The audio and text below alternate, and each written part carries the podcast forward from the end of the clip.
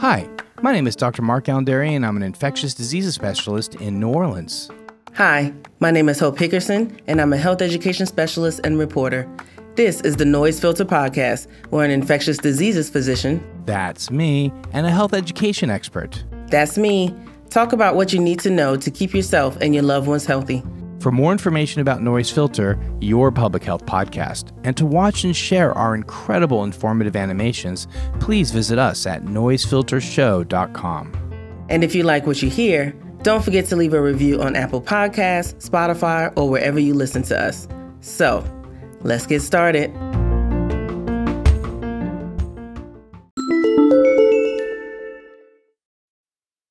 How our brains generate fever. When we get sick with an infection, our brains raise our body temperature, giving us fever. Over the years, scientists have been trying to find which specific parts of our brain causes fever. Knowing how fever is caused is important because rising body temperature and appetite loss are okay in moderation, but can become harmful if not tended to quickly or if they continue to rise past typical highs. And to access this, researchers performed an experiment on mice, hoping to zero in on the section of the brain which contains the fever generating neurons. They started by activating 12 different areas of the brain, one at a time, until they noticed that about a thousand neurons clustered together in one area that seemed to be the fever inducing culprits.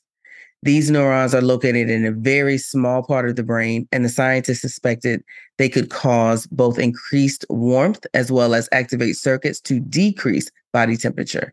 To test these neurons, the scientists began recording brain waves from sample mice, but used a special molecule to inactivate the region they had identified. Then injected the mice with bacteria, which would result in a fever response. The bacteria set off an alarm that sent signals traveling across the entire mouse's body. However, with the inhibiting molecule being present in the mouse's brain, the neurons remaining inactive, the mouse's body temperature remained normal. To further verify their conclusions, the scientists activated the neurons in the mouse without the presence of the molecule this time. The mouse body temperature increased. They found that these neurons didn't just cause fever, but they were the cause of the sick behaviors. Once the neurons were activated, the mice saw warmer areas, ate less food, and exhibited other symptoms of mice sick with flu like illness, even though in reality they remained healthy. This study provided incredibly useful information for scientists and healthcare professionals, as well as for anyone suffering from an infection induced fever. First, it proved conclusively that a fever doesn't come from the bacteria or virus itself, but is part of the brain's and immune system's own efforts to fight it off. These discoveries may lead to a future where we are able to avoid fevers by using other mechanisms to activate the immune system to fight illness while leaving the fever inducing area of the brain suppressed. After concluding their research, the scientists suspect that there must be other neurons in the body that detect foreign molecules entering the body and send signals to different parts of the immune system, either activating it or suppressing it. The researchers plan to continue their studies on how these signals influence the experience of being sick and the behavioral changes we experience.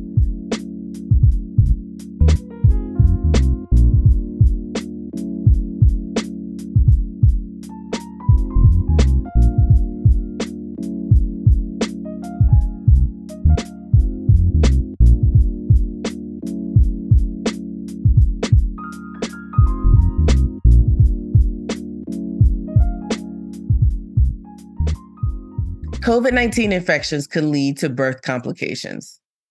So, maternal health care in this country has long been a big concern.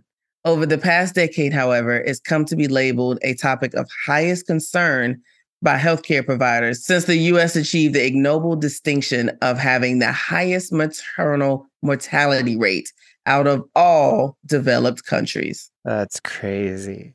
Wow. The leading cause of maternal and fetal death is a pregnancy complication known as preeclampsia.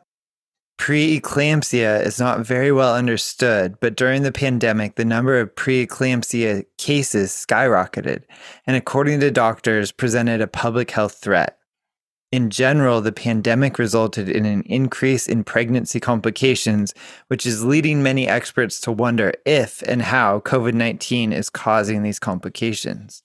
Now, almost three years out since the start of the pandemic, Many doctors and researchers are looking at the effects that COVID 19 has had on reproductive health, particularly menstrual cycles, fertility, pregnancy, and fetal development.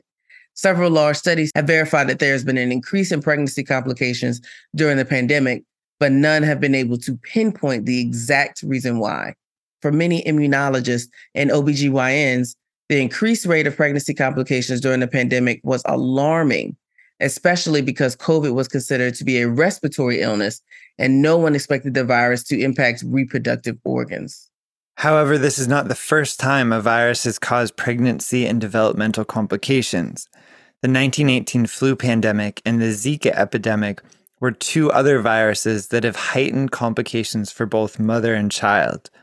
So far, the key findings from COVID 19's effect on reproductive health is that it does not seem to affect fertility. However, with pregnancy, the risk of preeclampsia and other issues such as stillbirths does seem to increase if you contract COVID while pregnant. In fact, mo- in fact, multiple studies have shown that pregnant women who were infected with COVID had about a 60% increased risk of preeclampsia compared with those who were not infected. Although the mechanism is still unclear, researchers believe that COVID 19 is causing inflammation and strain on the circulatory systems of these pregnant mothers.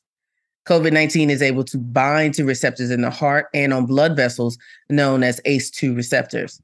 These receptors are responsible for regulating blood pressure and inflammation.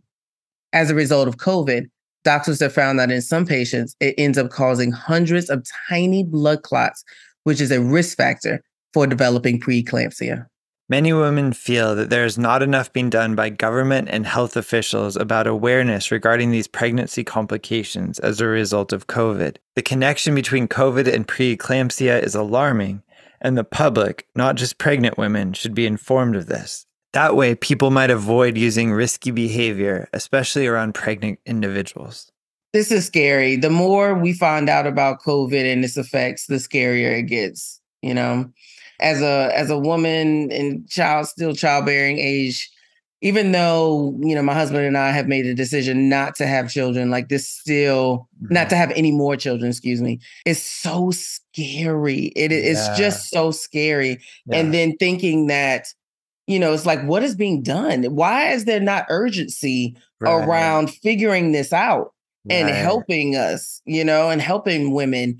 And like, I love that, you know, we made sure to say it's not just a women's problem because when people hear reproductive issues, yeah, a lot of people shut shut off. They're like, oh, right. that's a woman's issue. Yeah. I, that doesn't affect me. I don't have to worry about it. Yeah. But really, yes, you do. You know, yeah. Eh, we're 50% in the population. Yeah. yeah. And, and like, I mean, come on, we're connected to everything. And then, well, you know, and every single one of us, 100% of the population, like, was, you know, once, exactly. you know, yeah. Like, how could you not, how could it not affect you even if it's quote unquote just a women's issue. Yeah, you know what I mean? So totally. it's just it's just so infuriating, it's frustrating and yeah. scary that more isn't being done and to to let people know especially the dangers of this. Hopefully, you know there'll be more research studies coming out that um, mm-hmm. um point us in the right direction uh, about this, but we'll we'll definitely be keeping you updated.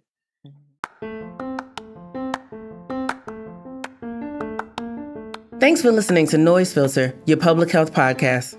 Be sure to subscribe to the Noise Filter podcast, follow us on social media, and leave us a review letting us know your favorite part of the show. You can find me, Hope Hickerson, at hopehickerson.com. And you can find me at Dr. Mark Alain Dery or at the Dr. Dery. That's D R D E R Y. To see and share our amazing animations and find out more information about us, the show, as well as links to our social media, go to noisefiltershow.com. We are grateful to our sponsors, including Access Health Louisiana and the End the Epidemic Initiative, who are working to bring equitable health outcomes to everyone they serve. Hope, any last words? Stay well out there, folks, and continue taking steps to keep yourself and your loved ones healthy. That includes exercise, a good diet, getting adequate sleep, and seeing your healthcare providers regularly. And protect yourself and others by getting the COVID 19 vaccine and booster, wearing a mask, and social distancing wherever possible. Remember, Health is a human right.